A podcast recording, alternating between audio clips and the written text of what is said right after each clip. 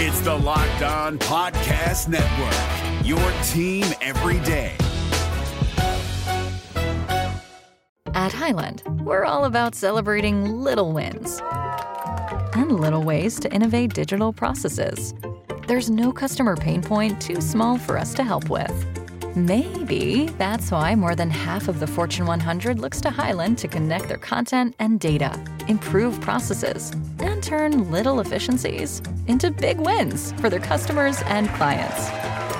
Highland, intelligent content solutions for innovators everywhere at highland.com. Jackson Gatlin here, host of the Monday edition Locked On NBA podcast. Every Monday, I cover the three biggest stories in the NBA with the local experts from Locked On. It's an awesome recap of the weekend of the NBA and a look at what's ahead. Mark your calendars on Monday to join me for Locked On NBA podcast, available on YouTube and wherever you get your podcasts.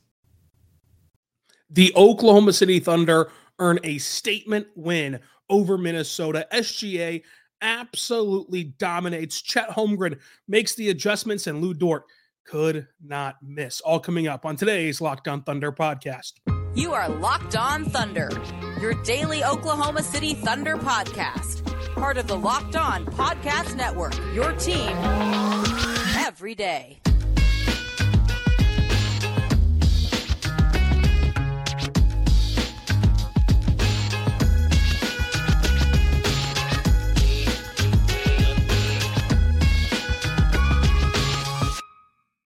Let's get it going on the Locked On Thunder podcast on the Locked On Podcast Network, your team every day. I am your host, media member, editor in chief over at thunderousintentions.com. Rylan Stiles, Follow me on Twitter at Rylan underscore Stiles. Follow the show on Twitter at LO Thunderpod. Email the show, lothunderpod at gmail.com. On today's show, brought to you by Game Time, we're diving into the Oklahoma City Thunder earning a statement win over the Minnesota Timberwolves. SGA dominates this game. Lu Dort was on fire. Micic minutes happened. We'll talk about it all on today's show, brought to you by Game Time. Go download the Game Time app, create your account, use code Locked On NBA for twenty dollars off your first purchase. What a game this was! You know, the Thunder come into this game fully healthy. J was questionable with an illness. He played, played very well. Josh Giddey questionable with an ankle injury. He played, played well. Karl-Anthony Towns came in questionable for Minnesota. He missed their previous game. He plays in this one as well. So both teams fully healthy. This is the best team in the West in Minnesota, the best defense in the NBA in Minnesota, and a team who is viewed as an awful matchup for OKC, a team who's already beat OKC and you know the Thunder have not even lost double digit games yet. They now improved to 19 and 9. Minnesota drops to 22 and 7. But if you go back to what the environment was, what the vibes were following that loss in Minnesota, right? It felt like, oh, the Thunder can't beat Minnesota. They can't beat good teams like Minnesota, like Sacramento. That was what was put on them following that loss. They they got a big lead in the first quarter, about double digit lead in the first quarter. Minnesota switches to zone and it just looks devastating. It, it looks like there's non players on the court, things like that. And on the first night of back to back, Oklahoma City got to rest their starters late in the game because they won 129 to 106 against Minnesota. Uh, and, and, the Thunder proved in this one that they are legit. And, and, you look at this stretch. You know, we've been we've been bullish on this Thunder team, especially in the regular season, but it's always come with a caveat of it's early, it's a young team, but we made this next five games layout. And so far, they're through three games with two wins. And if they somehow split the second night of a back to back against New York and a road game in Denver, that would put them at New Year's Eve against Brooklyn with at most 10 losses. And it would really just continue to legitimize the season at hand. They've made it through Christmas as a top three team in the West. For the majority of that time, being a, a top two team in the West. They've taken on a Clippers team that won nine in a row, a Lakers team that called it a must win, a Timberwolves team that was supposedly a bad matchup for OKC. And not to say that every game will trend this way, but I think that this game, more so than what it means for these two teams specifically, I think it just shows that the Thunder, looking at them only in this, the Thunder can compete with any team. This should reaffirm to you that there is no matchup and there's no series where you go into it and just say there's no chance the Thunder can win this. Obviously, some are tougher than others. Obviously, you know, you're going to want to avoid certain matchups if you can help it. But that's going to be the case for every basketball team to ever grace the floor. There's always going to be good and bad matchups. But this team doesn't have impossible matchups. There are no matchups for this team where you look at it and just throw your hands up and say, if you can just steal a game, a gentleman's sweep would be considered a good series from this team. And it's because you saw SGA dominate. It's because you saw Chet Holmgren make the adjustments against Rudy Gobert and against Minnesota. And in big games against big matchups, Lu Dort continues to play exceptionally well. And sometimes there's just these players who have a knack for rising their level of play when games dictate it. They play up to the moment. And while it's not a huge sample size, right, we're not going to pretend that Lu Dort has played in a billion big games in his career. But every time that a game feels like it has some extra juice, feels like it, it, it means a little bit more than a ho hum game, Lu Dort has a knack for m- making the right plays and making big plays. And so this Thunder team, I think, is a top four team in the West. We can go on down the line about what the playoffs and what that means, but they can compete with anyone. And I think that Minnesota showed that because the head of the snake is an MVP. Like SGA put out there over 30 points. He had 30 points at the end of the third quarter. It just so happened that he only had to play 33 minutes tonight, or else that 34 points uh, would have been a lot more. He scored four points in the fourth quarter, and the Thunder won 129 to 106. But he was hitting tough mid range shots early and often. He had an awesome pass to J Dub around Cat on the two on one, a bounce pass around Cat for the slam. He went, he went spinning through the lane and kicked it out to Lu Dort in the corner for three. Hitting tough step through moves after he got switched on to Rudy, isolated him, backs him down, gets him in the air, step through, easy bucket.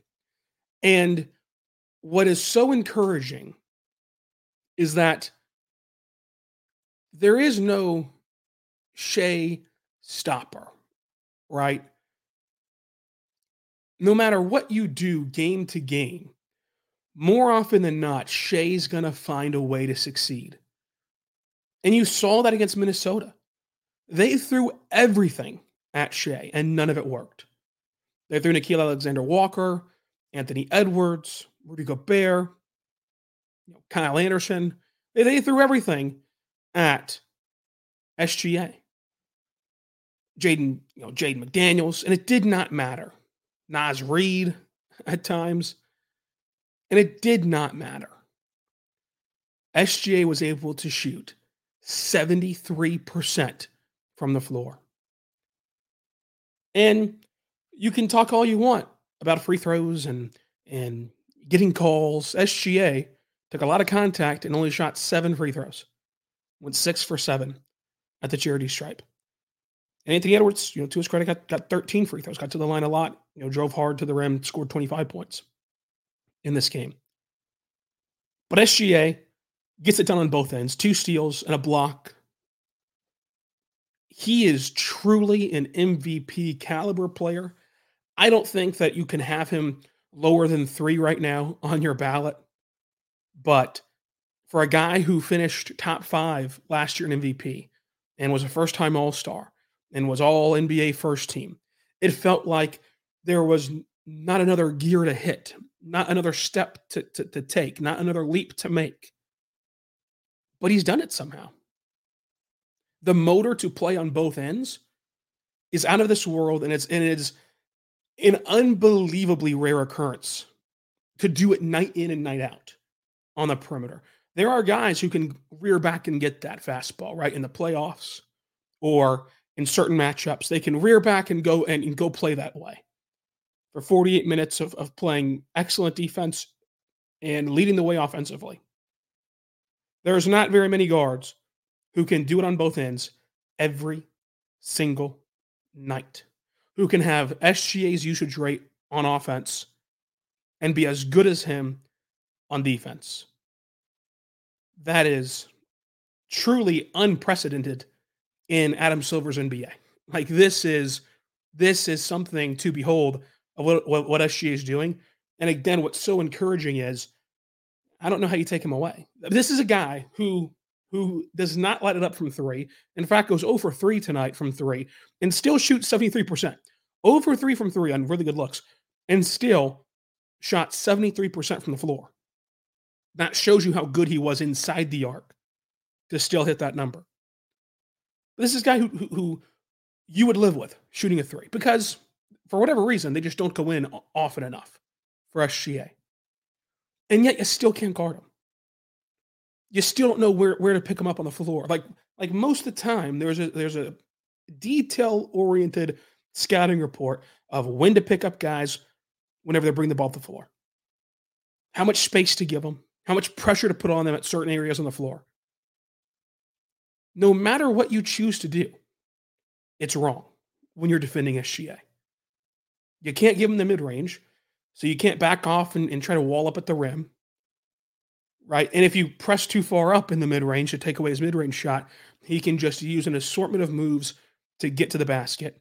And then if you send help and you rotate hard or double team or blitz him off the pick and roll or collapse in the paint as he's driving, then he's just going to beat you with math of, hey, there's three guys on me, somebody's open and he has a knack for finding the right guy. There's oftentimes he finds the right guy and the shot just doesn't go in, so it doesn't necessarily you know boost his assist numbers, but the process was still there to where then you get nights like this where Chet's hitting threes, Isaiah Joe's hitting threes, Dort's hitting threes, and you get nights like this one from SGA. Know, for all intents and purposes, he played three quarters and had nine assists and 34 points. A unreal game from SGA. And again, Minnesota's fully healthy. Minnesota went to that dreaded zone early on in this game, and it did not work. A lot of this comes down to make or miss. And, and you saw that, you know, unfold these last two games. The Thunder could not hit water out of a boat against the Lakers, and they could not miss against the Timberwolves. Part of that is just the way the ball bounces, but part of that is because of how talented the Thunder team is. So it's interesting to, to kind of note, but when you break down this game, you can continue to see how the Thunder can match up with anyone. But you should be matching up with our good friends over at eBay Motors because eBay Motors is here for you twofold. Number one, they've teamed up with our good friends at Locked On Fantasy Basketball, Josh Lloyd, to bring you the best fantasy picks each week and all season long. So no matter if you are prepping uh, for your daily draft or scouting the waiver wire. Each week, they're going to provide for you the guaranteed fit for your roster. eBay Motors guaranteed fit fantasy pick of the week. Josh Lloyd has laid out some players to choose from Dante Exum, Jaden Ivey, Isaiah Hartenstein, Jalen Johnson, and Taurean Prince. I would really be interested in Isaiah Hartenstein with Mitchell Robinson out for the season and uh, Jericho Sims is also banged up a little bit. I'd be interested in him. I'd also be interested in Dante Exum, but I'm going to go with Isaiah Hartenstein for this one uh, for the eBay Motors fantasy pick of the week uh, to make sure that you have the perfect fit for your fantasy championship. And eBay Motors uh, will deliver you the championship on and off the road with this perfect fit because with eBay Motors, they also have over 122 million parts for your number one ride or die to make sure that ride stays running keeps on running uh, for you. Uh, eBay Motors will get you brake kits, LED headlights, roof racks, bumpers, whatever your baby needs to keep going. eBay Motors has it for you with their guaranteed fit. And I love it because Well, frankly, I don't know anything about cars, nothing. So I just tell them my make, my model, my year, and they're only going to show me car parts that are compatible with my vehicle. So make sure you're burning rubber, not cash at eBay Motors. Keep your ride or die alive at ebaymotors.com. eBay's guaranteed fit is only available for U.S. customers, and it's eligible items only, and exclusions do apply. But check them out today, eBay Motors. We're back on the Locked On Thunder podcast, on the Locked On Podcast Network, your team every day. Thank you so much for making us your first listen every single morning, every single day. We're here for you, talking Thunder basketball. Folks, what a time this is. Subscribe for free across all podcasting platforms and on YouTube because this is going to be a fun second half of the season in Oklahoma City and a fun postseason return. Got to the play in last year in OKC. Playoffs is what's inbound this year. That's partly due to Chet Holmgren. You look at this game as a whole from Chet. Got past Rudy Gobert on the bounce a lot. Was able to pull off a give and go with, with Josh Giddey, where uh, you know Chet's on ball, uses a pump fake to get Rudy in the air, dishes it off to Josh Giddey, and sprints to the rim. The pass from Giddey feeds into a perfectly uh, open and good layup from Chet at the rim. Uh, rim finish for Chet there, and you're also seeing his creativity just as an on ball weapon, and kind of why the Thunder, I think, placed a point of emphasis on playmaking and decision making and using guys who can process the game quickly. Because Chet Holmgren, like we've seen in these first 25, 6, 7, 8 games, we've seen Chet Holmgren hit many a turnaround off balance shot. Because of his body control and because of his balance, he's able to knock down those shots even over AD. He had a chance like that against Kyle Anderson, where he's kind of fading, kind of off balance a little bit. But if the shot goes up, it probably will go in. It might go in. And even if it doesn't, there's going to be no boo hooing on the sidelines or in the crowd or anywhere else. But he kicks it out to SGA and uses SGA as a connector to swing the ball to Isaiah Joe for a wide open three. A good shot turns into a great shot because you have two guys who are insanely fast at processing the game. Because the help came down from Joe. And Chet knew he could use SGA as a vessel to get the ball to Joe because it was a tougher angle to get the ball straight to Joe. And it just generates this wide open three. Again, from what would have been a fine shot for Chet to shoot. He also has done a really good job of being a quick, a quick re-screener, which is a tough task. Like I know that like he's playing center and you're supposed to be able to screen as a center, but the re-screen is tough to pull off because you so easily can get hit with an, illegal screen because you're trying to screen and then screen again uh, off of the initial action. But his re-screen on one possession freed up Wiggins to knife through the paint, and then Wiggins dumped it off to J Dub for an easy finish. And it all started by that second Chet screen for Wiggins. But there were drives where, and eventually Chet did get a block, but there were drives where like Chet didn't register a block. And unless you go back in the NBA box score and look at every field goal attempt, you're not gonna you're not gonna see it show up uh, in the box score. But there were drives from Rudy and from other players where Chet gets you know doesn't get a block or anything, but it, he absolutely finishes and kaputs a drive where there's nothing Minnesota can do except throw the ball away at the rim or throw up a wild shot that had no chance of going in. But there was a certain sequence that shows you just how special Chet is. Starting at the top of the key, he drives in, Euro step layup. On the other end, comes back down. Minnesota's pushing off of a off of a make. Comes back down the other end, gets two straight rim contests. Denies the first one, denies the second one, gets the rebound off of that second miss, and gets a stop for the Thunder and gets to push the pace for the Thunder. That was one fell sequence. Again, it goes back to motor, it goes back to level of engagement. A nice Euro step layup right back down the floor to get in defensive position. And then he's so good at the recovery after the initial jump like watching Chet Holmgren jump and like he really does jump. He doesn't like just throw his arms up and hope for the best because he's 7 1. Like he jumps and attacks the ball. But he gets back down on the floor and can re jump as, though there are just springs in his legs. He embarrassed Rudy Gobert multiple times. You know, step back in the mid range, getting around him off the dribble, knocking down threes whenever nobody was out there, contesting him, which again presents a tough guard and a tough matchup for other teams. And I'll say it for Chet specifically. Remember what was said about Chet against this very team less than a month ago. Against this very team. Couldn't play against Rudy. In this very game, Rudy posters Chet and gives him an extra flex. And then from there on, from that moment forward, was when Chet did the majority of his damage. But he makes the adjustments to this point in his career. He's made the adjustments game to game, matchup to matchup, which continues to let you buy into all that you hear about him being a hoop junkie and him being somebody who who really studies the game because he's able to make such great adjustments against these top level players. This is a multi-time defensive player of the year. One of the most respected defensive big men. And Chet goes for 20 points, five assists, four rebounds, a block, 61% from the floor, and three for six from three. And so going back to the to the next five games,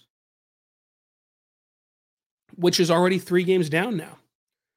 They've gone two and one. What can they do against New York? What can they do against Denver?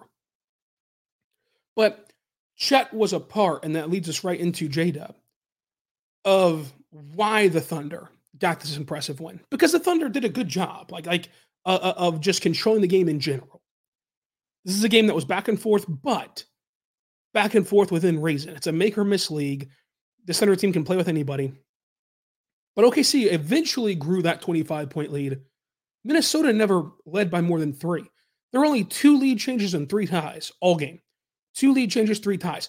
For, for a large portion of this game, there were moments where Minnesota gets within three, gets within four, gets within five, in that kind of range of like, it's still only a one possession, two possession game. There, there, were moments like that. But each time Minnesota countered, Oklahoma City countered. And it was so impressive to see. And this is the big difference from last year's team to this year's team. This is the big difference, I think, from your starting point of, a, of, of building out a roster from where it was the first go around Oklahoma City. You know, SGA plays the entire third quarter as usual. The Thunder build an 11 point lead, 10 point lead to end the third and SGA goes to the bench as normal. And we've seen time and time again how critical the non SGA minutes are. And for SGA to be able to leave a game and oftentimes come back to either a maintained lead or uh, you know a, a five point fluctuation either direction, three point fluctuation either direction, is so valuable because Shai is a player who the moment you insert him back into a game, he doesn't need possessions to ramp up. He is just in attack mode, just in kill mode.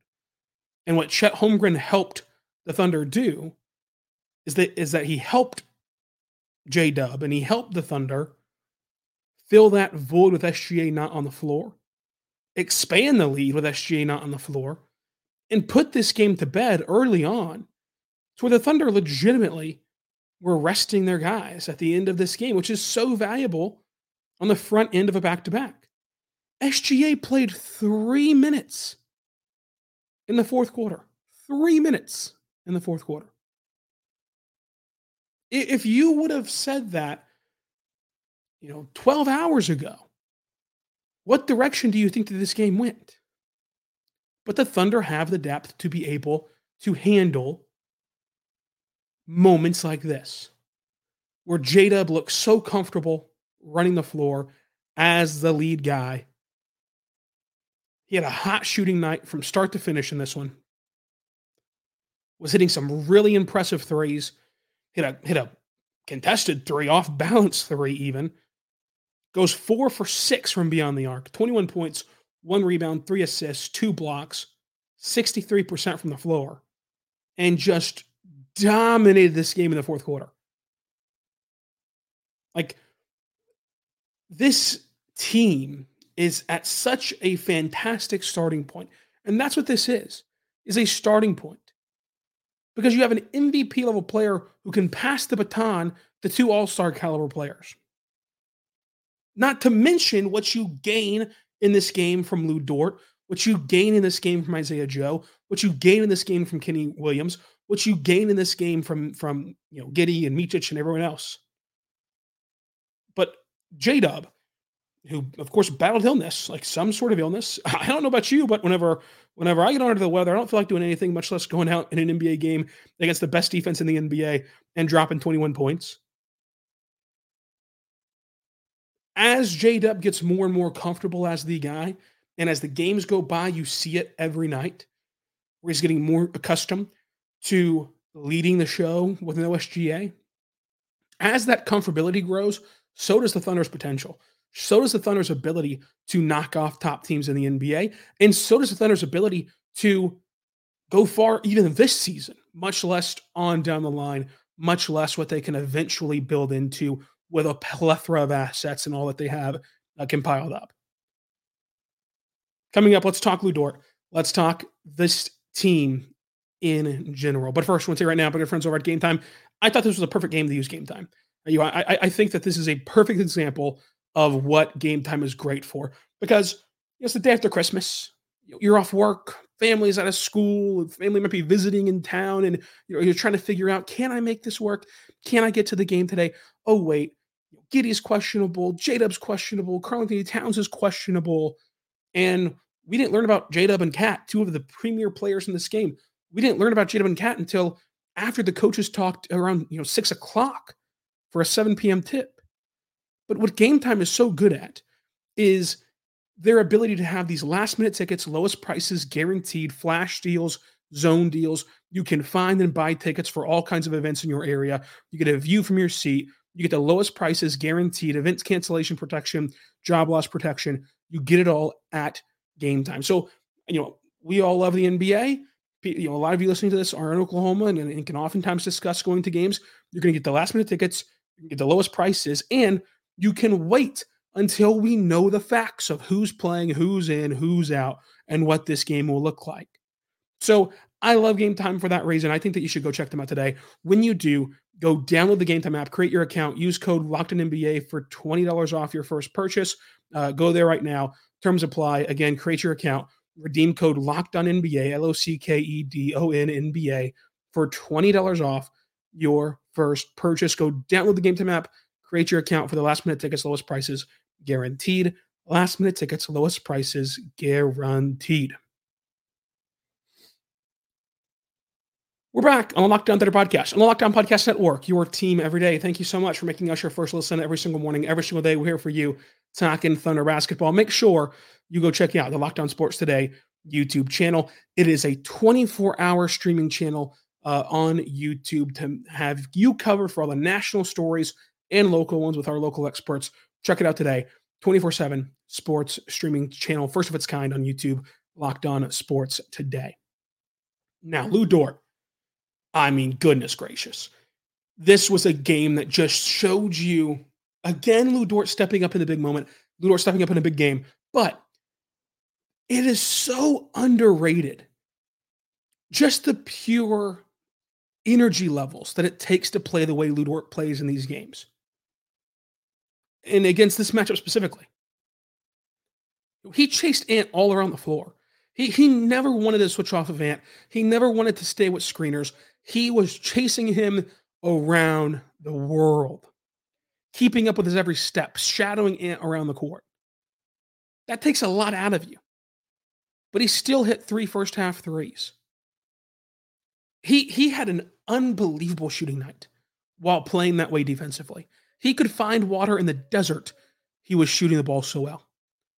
Everything was falling. 20 points, four boards, two steals, two blocks only one heat check, which was you know good for Lu Dort to to play that way. right? Like you're you're playing at such a high level that it's natural to want to do more on nights where you're feeling it.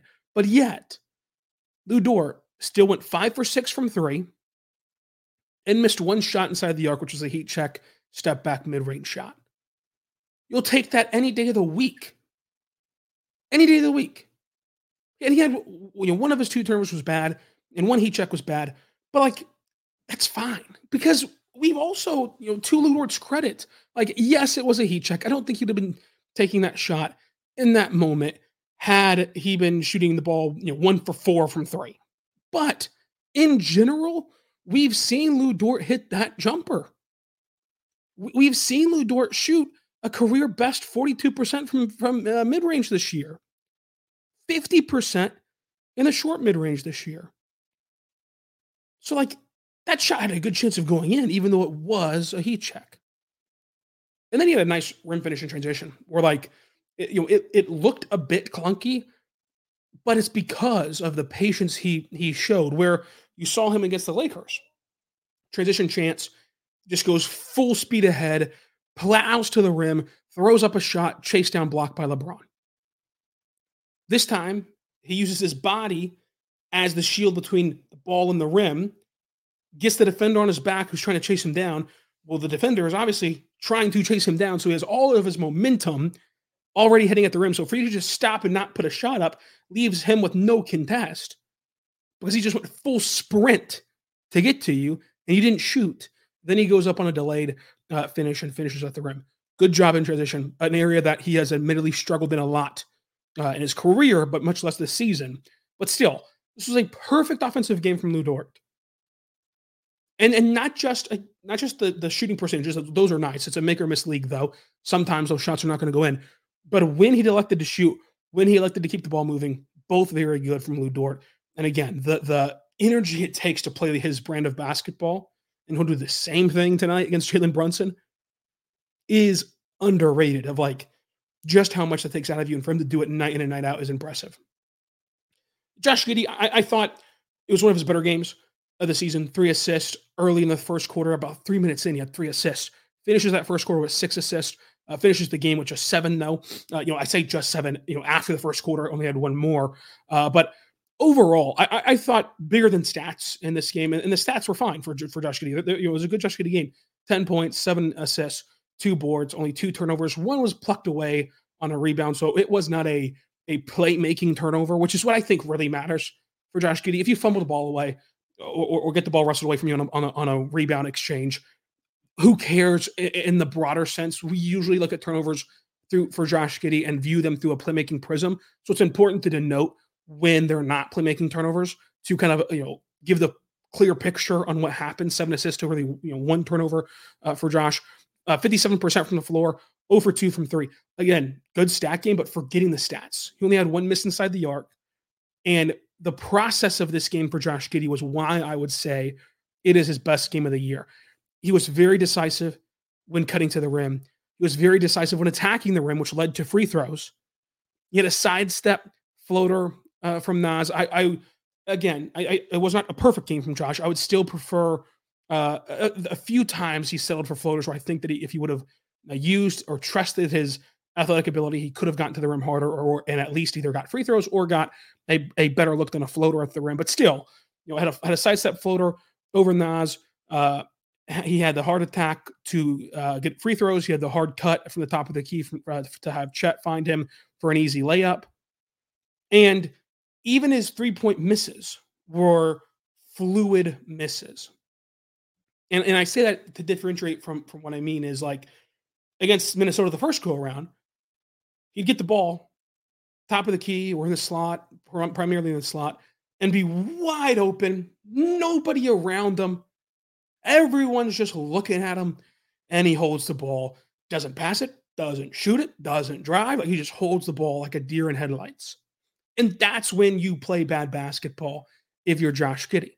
In this game, his misses were decisive, his good plays were decisive. He was making overall just quicker decisions offensively, which is what helped this feel like a much better flowing offensive game and what helped lead the Thunder to their best output uh, in terms of field goal percentage and their highest assist game against the best defense in the NBA in a matchup where conventional wisdom tells you they are best suited to exploit by going to zone and having Rudy roam, you know, Josh Giddey's weaknesses.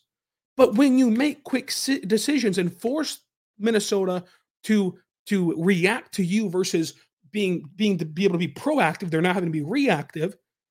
That's when you see Josh Giddey play at his best, and that's when you see when if you play him along the Thunder, uh, the, the Thunder get to play better as well. And let's not put the cart before the horse here.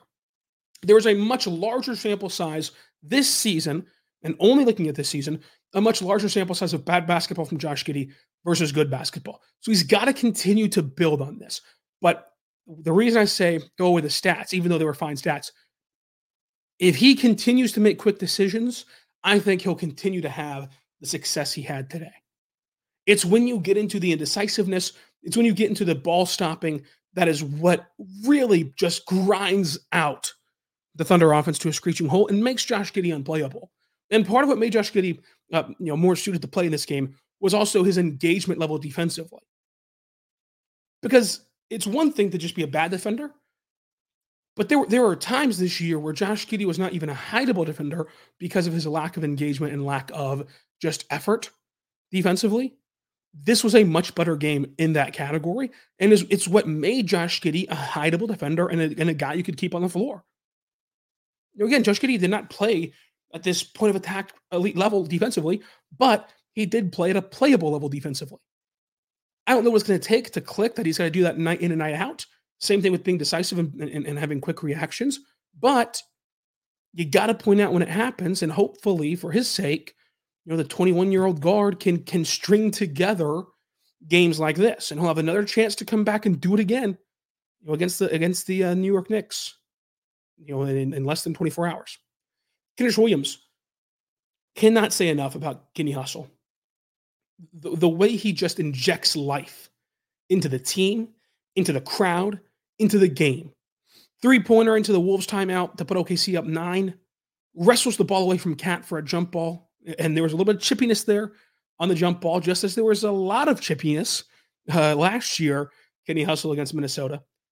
He, defended and switched on to Ant at times, walling him off on drives while also being a really good defender of Cat and, and defending down low well when the Thunder wanted to go small which just highlights his high level, dare I say, elite level switchability.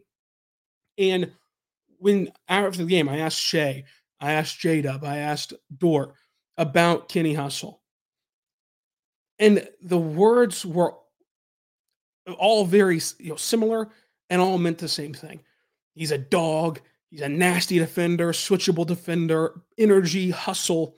That's what encapsulates Kenrich Williams. And that is something the Thunder desperately need. Like the, Kenrich Williams is the enforcer.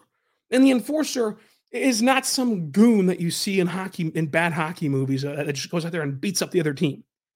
But it's a guy who plays the game the right way, who does the dirty work, and who can push around an opponent if you need them to.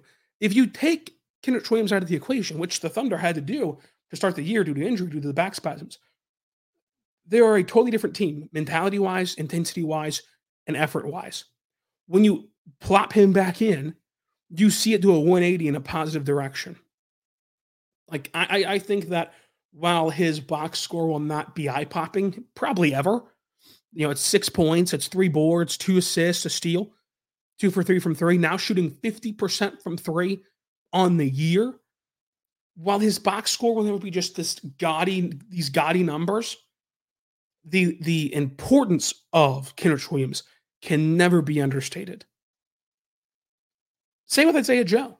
Like Isaiah Joe, two for three from beyond the arc, eight points, but really good positionally defensively, two assists, two boards, and he flies in for uh, a, a putback that really iced this game, which is like the third win in a row that you can trace back the dagger. You can trace back the moment the game turned for good to an Isaiah Joe important rebound where he goes and high points the ball and just out efforts the other team. It happened against Denver. There's a big moment like that in a crucial part of the game against LA. And now tonight. Micic Scott minutes, and uh, so so part of the minutes was because that uh, up until the end of shoot around, the Thunder didn't know if Josh Giddey was going to play, if J Dub was going to play. So you take those two guys out, and the Thunder desperately need playmaking. They desperately need need need someone who can run the offense. So you had to operate for the last few days and for today, for the majority of today, that like Micic was going to be forced to play. And so once you operate that way and you change the routines and you change the rhythms, uh, you know, again, Micic usually pregame around four o'clock goes through a very intense workout, a more intense workout than usual, because there's a good chance that that you know to this point in the year he hadn't been playing. So like you've got to get your work in, uh, e- even on game days, and, and, there was no such workout today for Micic because because the rotation changed and the and the kind of you know the the rhythms of the day changed for Micic. So you know, whenever you change that routine, you've got to then let it ride, even though Josh and J Dub ended up being able to play. So that, that that's kind of a peek inside of why the Thunder played Micic. Uh, also, you know, the Thunder have a very tough stretch coming up. Second night of back to back tonight, uh, playing you know, Friday and into Sunday, and then January hits. January is a back to back here, a back to back there, three games and four nights over here, ton of road games, ton of tumultuous games, travel, and playing tough opponents. So uh, January is, going to be tough, and you're going to have to play Micic and other players a lot more. You know, whenever that hits, like the Thunder have been incredibly healthy. Like today, today they literally were fully healthy, and they had to make healthy scratches of, of, of three players to get down to the 15 active player rule, which was Poku and Keyontae and Lindy. So, you know, Micic had to stay ready, had to get ready, and then had to go perform, even though, you know, Giddey and, and J Dub did play. Uh, the, the only minutes where I didn't like Micic on the floor was whenever he was out there with Josh Giddey. And like that's that's nothing that, that he can control necessarily because like he's not the coach of, of like the the rotations. And I think that that was more so uh, out of an awkwardness of a dead ball scenario versus like a planned lineup that they wanted to run and run out there. But obviously, yeah, Micic and Giddey together, they, they cannot play together. Uh, that, that, that, just is two bad defenders versus three. You know, no matter who, no matter the three you put around them, they're not going to be compatible defensively. But other than that, uh, I, I, thought that he had elite level passing. He, had a whip pass that was beautiful to Cason in the dunker spot. Very nice pass, very nice skip pass as well uh, for an assist. Ends up with four assists and being a plus seven with three fouls, a turnover, two boards. The shooting was not great. A lot of the shooting um, happened in the fourth quarter, and it still was not great, uh, even though it was in garbage time. But still, uh, I don't think that it's there's ever been a question of if Micic can play. And again, four of those misses over four came in the fourth quarter uh, for the one for seven total. Uh, I, I, don't think that the question was ever if Micic could play offensively, but it's it's finding a role for him defensively that will be key. But I think that as the season goes on, and you saw him, you know, play in the middle of the zone today, which was an interesting wrinkle to play him in the middle of the zone. Uh, I think as the season goes on, he'll find spots that he can play uh, and matchups that he can play against. I, I think that you could use him uh, on defense similar to the way you use Bertans, where like Bertans is an awful defender, but sometimes you want him in the game for shooting. So you you try to find the spots where the other team has a stationary corner three point shooter, and all that that person is going to do is sit in the corner and wait for the ball. Anyone can defend that with a little bit of effort, and Bertan gives a whole lot of effort. So you love that opportunity if you're the Thunder. Whenever teams play guys like that, you can play Bertans. It's finding what clicks like that for Micic to get him on the floor that will be the hurdle, uh, and also just him overall adjusting to the NBA and adjusting to uh, the pace and the space in the NBA and, and defending more on an island versus defending in a team concept. But I still believe to, with what we know now, watching him work out, watching him play, uh, you know, talking with players and coaches about him, I still believe by year's end, he will be a much larger fixture of this rotation than he is right now. But you know, again, offensively, I think that he proved he can play. Uh, defensively, he still has to figure it out, and and I think that it'll just take time and reps and film sessions and things like that. Uh, Aaron Wiggins, five boards in 13 minutes went a long way in this game for Wiggins. He deserves a shout out. But overall, it's a make or miss league, and the Thunder hit a ton of their shots 60% from the floor, 46% from three, 81% at the charity stripe. You are not going to lose very many games playing that way. And Minnesota, they, they hit really well from three, 44%, but just 46% from the floor, which is surprising, of course, because they have Cat and Rudy, and Ant gets to the rim, and they still inside the arc. You know, you know, you know overall they shot 46% from the floor, 81% from the charity stripe for them. The Thunder were minus three in second chance points, but they won fast break points 11 to three. Uh, the Thunder won points in the paint 58 to 44. The Thunder had 10 less turnovers than Minnesota, but Minnesota was a plus 10 on the glass. Uh, and the Thunder did a really good job of playing the waves of this game and weathering storms and controlling the game just from really wire to wire. You know, of course, there were two late changes and a couple ties, but still, you know, really can, in control of this game. It never, there was never a oh no moment for the Thunder, and they did a really good job of of battling it out. And they'll have a chance to defend that again against New York tonight. So we'll be back following this contest against New York uh, on tomorrow's show. But today's show is very fun. Leave your thoughts on this game down below on YouTube or on Twitter at Rylan underscore Stiles, also on threads at Rylan underscore Stiles. And until tomorrow, be good and be good to. Hey, Prime members, you can listen to this Locked On podcast ad free on Amazon Music. Download the Amazon Music app today.